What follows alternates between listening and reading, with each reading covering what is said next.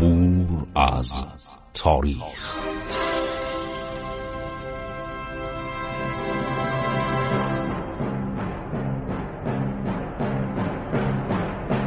کاری از گروه جوان و اندیشه رادیو جوان.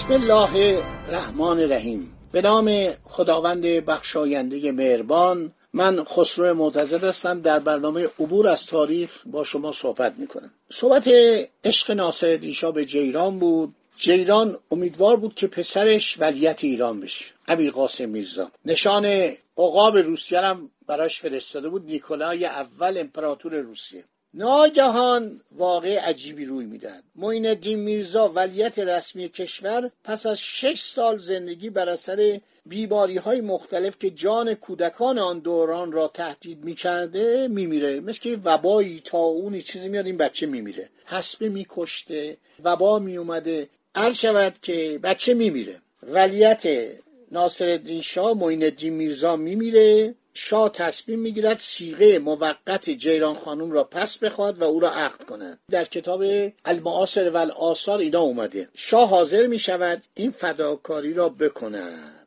در صورت جیران حالا میگه نه من نمی‌خوام عقدی بشم زیرا به ساعت خوب سیغه شدن خودم عرض شود که معتقدم. اگر من سیغه بشم ممکنه خوشبختیم تمام بشه. دو تا ولیت ناصرالدین شاه قبل از اینکه امیر قاسم میرزا ودیت بشه میمیرن. یکی عرض شود که سلطان محمود میرزاست یکی هم شاهزاده معین میرزا. سلطان محمود میرزا از گلین خانوم بوده و معین میرزا از خجسته خانم تاج الدوله. حالا را باز شده.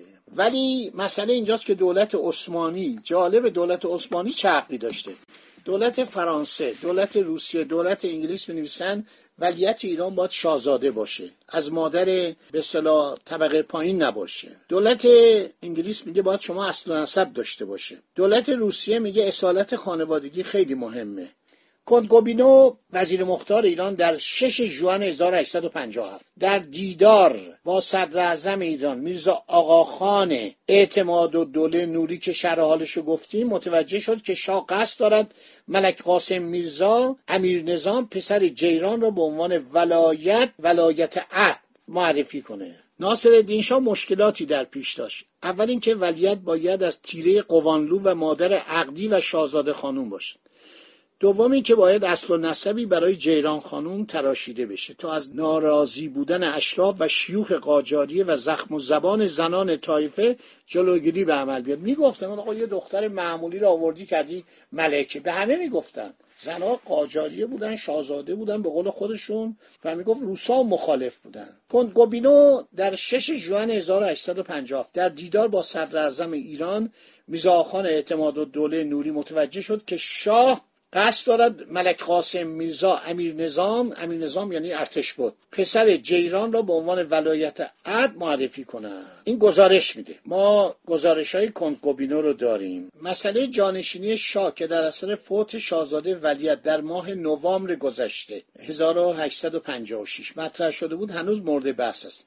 تا جایی که از اوضاع احوال درک می‌کنم محبت شاه به پسر پنج سالش امیر نظام به نسبت عشقی که به مادر این شاهزاده یعنی سوگلی مورد علاقش داشت افزایش یافتند سوگلی مزبور دشمن پروپا قرص صدر اعظمه چون صدر اعظم آقا نوری زیاد با این به نظر مساعد نداشت طرفدار مهدولیا بود. مهدولیا از این بدش میومد این از مهدولیا بدش میومد هر وقت سوار اسب بود مهدولیا رو می‌دید از اون ور می‌رفت. عرض شود که حضور اولتون با میانجیگری حاجلی خان فراش باشی شاه سوگلی خج خانم جیران با بیزاخان آشتی می‌کنه. یعنی همان کسی که ما را معمور کرد برایش نشان لژیان نور درخواست کنیم. خیلی پر رو بودا.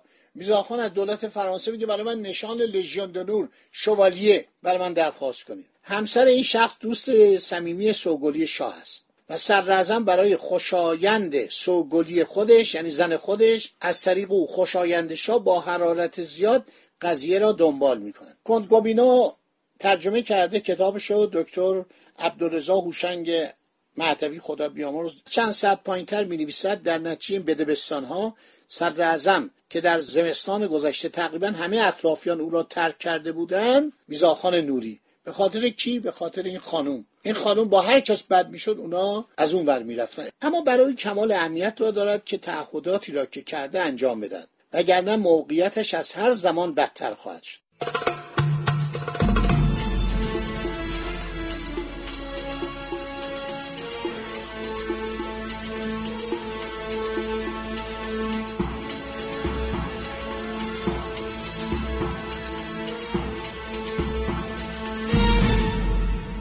در مذاکرات محرمانه در 6 ژوئن 1857 صدر اعظم ایران میرزا خان گفته منافع فوری ایران شاه را وادار می‌کند که تعیین ولایت جدید را پیش از این به تعویق نیفکند چون دولت روسیه به وسیله وزیر مختارش در ایران اعمال نفوذ می‌کرد که بهمن میرزا عموی ناصرالدین شاه برادر شاه فقید محمد شاه به سمت نایب السلطنه ایران تعیین شود. بهمن از شاهزادگان متمایل به سیاست روسیه تزاری بود. روسها بیمیل نبودن او را به عنوان ولیت ایران یا دست کم نایب السلطنه به شاه جوان تحمیل کنند. زیرا مرگ دو ولیت خردسال ناصرالدین شاه آنان را نگران کرده بود که نکند فرزندان شاه به علل ژنتیکی و وراثتی هرگز نتوانند به سن رشد برسند. درباره روسیه آن درباره پر از مقررات و پایبند به تشریفات اصیلزادگی و وراست نظر مساعدی به جانشینی یک فرزند فاقد اصل و نسب معتبر خانوادگی از سوی مادر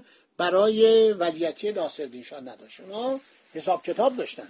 شما می‌دید که کاترین اصلا آلمانی بود. یه شاهزاده خانوم از یک دوشنشین کوچک آلمانی بود آوردنش از آلمان ملکه الیزابت روسیه. اینا آورد برای پتر سوم عقدش کردن. این زن آلمانی روسی شد مذهب پروتستان هم به مذهب ارتودکس تبدیل کرد و شامینی با چه قدرتی حکومت کرد. یعنی امپراتوری روسیه واقعا در زمان کاترین به اوج عظمت رسید. و یه نکته دیگه بگم نیکولای دوم که آخرین امپراتور و تزار روسیه بود زنش آلمانی بود. آنا فئودورنا اینم آلمانی بود.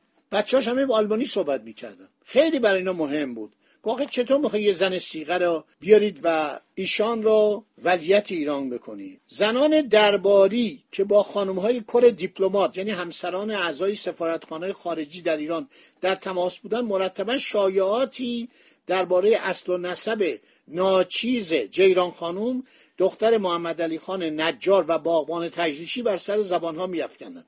های خارجی را تحت تأثیر قرار می‌دادند. اعتماد دوله نوری نگرانی شاه و دولت ایران را از حمایت از عباس میرزا ملکارا برادر ناتنی شاه. ماجرا اونم براتون گفتم بازم خواهم گفت که امیر کبیر یکی از علتی که مغضوب شد حمایت از این بود. این شخص تحت حمایت دولت بریتانیا در کربلا به تبعید میسیست. حضور 1100 شاهزاده قاجاری باقی مانده از فتلیشاه و عباس میرزا و دولت شاه و دیگر پسران فتلیشاه و اولاد آنان و حضور دو هزار تا سه هزار نیمچه شاهزاده دیگر قاجار در ولایات رو دولت روسیه مد نظر قرار داد. گفت شما اگه می‌خواد یه بچه یک دختر باغبون بیارید ولیت بکنید خب این همه شاهزاده اصیل اینا یا بچه های عباس میزان یا بچه های فتلی شاه هستند یا بچه های دولت شاه هستند سایر شاهزادهای قاجارن. شما چیکار می‌خواید؟ صدر در مذاکره با کندو گوبیدو تنها را برای جلوگیری از جنگ داخلی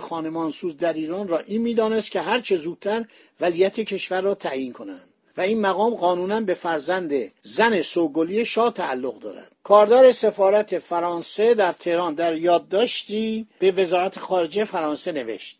این پسر در حقیقت از بطن یکی از زنان اندرون است که از داشتن عنوان همسر عقدی محروم است. ولی باید در نظر داشت که شاهزادگان عثمانی نیز همین وضع دارند. وانگهی زن سوگلی مزبور که در اثر افکار خرافاتی از چندین سال پیش پیشنهادهای مکرر عقد رسمی شاه را رد کرده بود سرانجام رضایت داده و ازدواج عقدی به زودی صورت خواهد گرفت.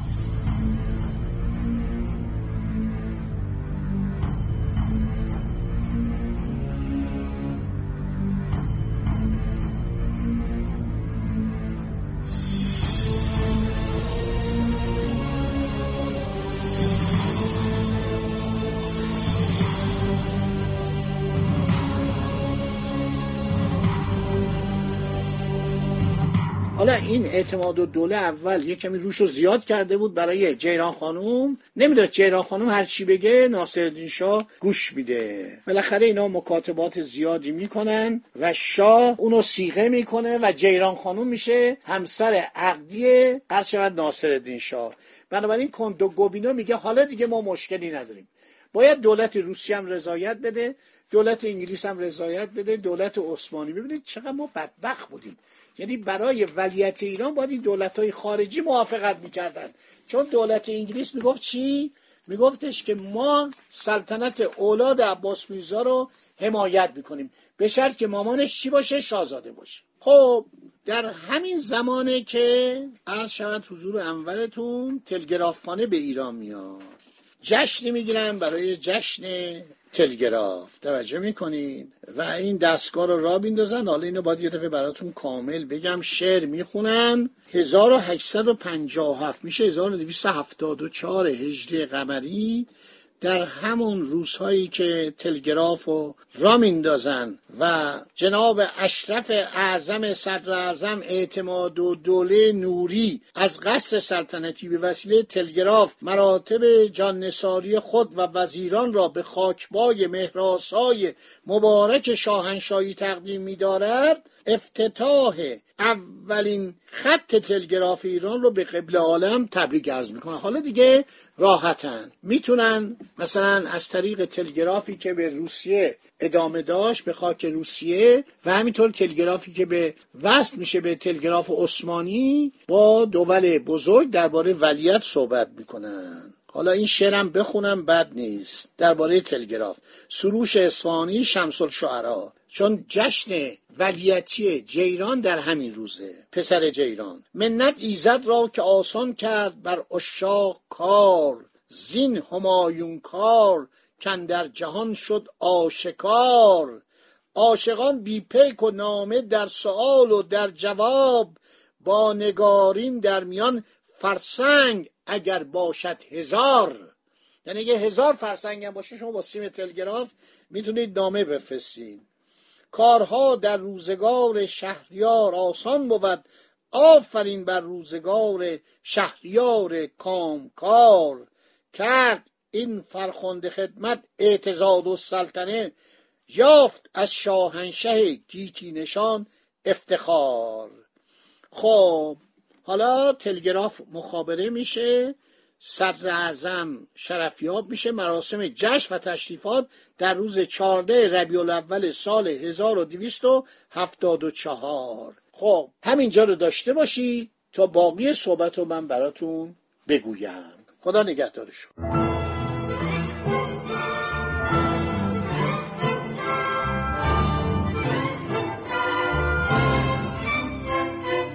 عبور از تاریخ.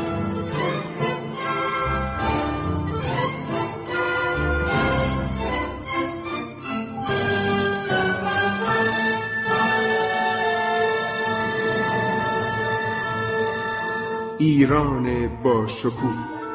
2800 سال تاریخ.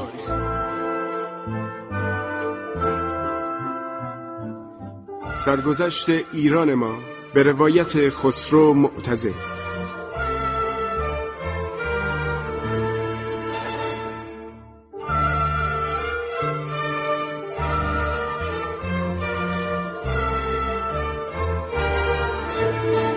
از تاریخ با رادیو جوان.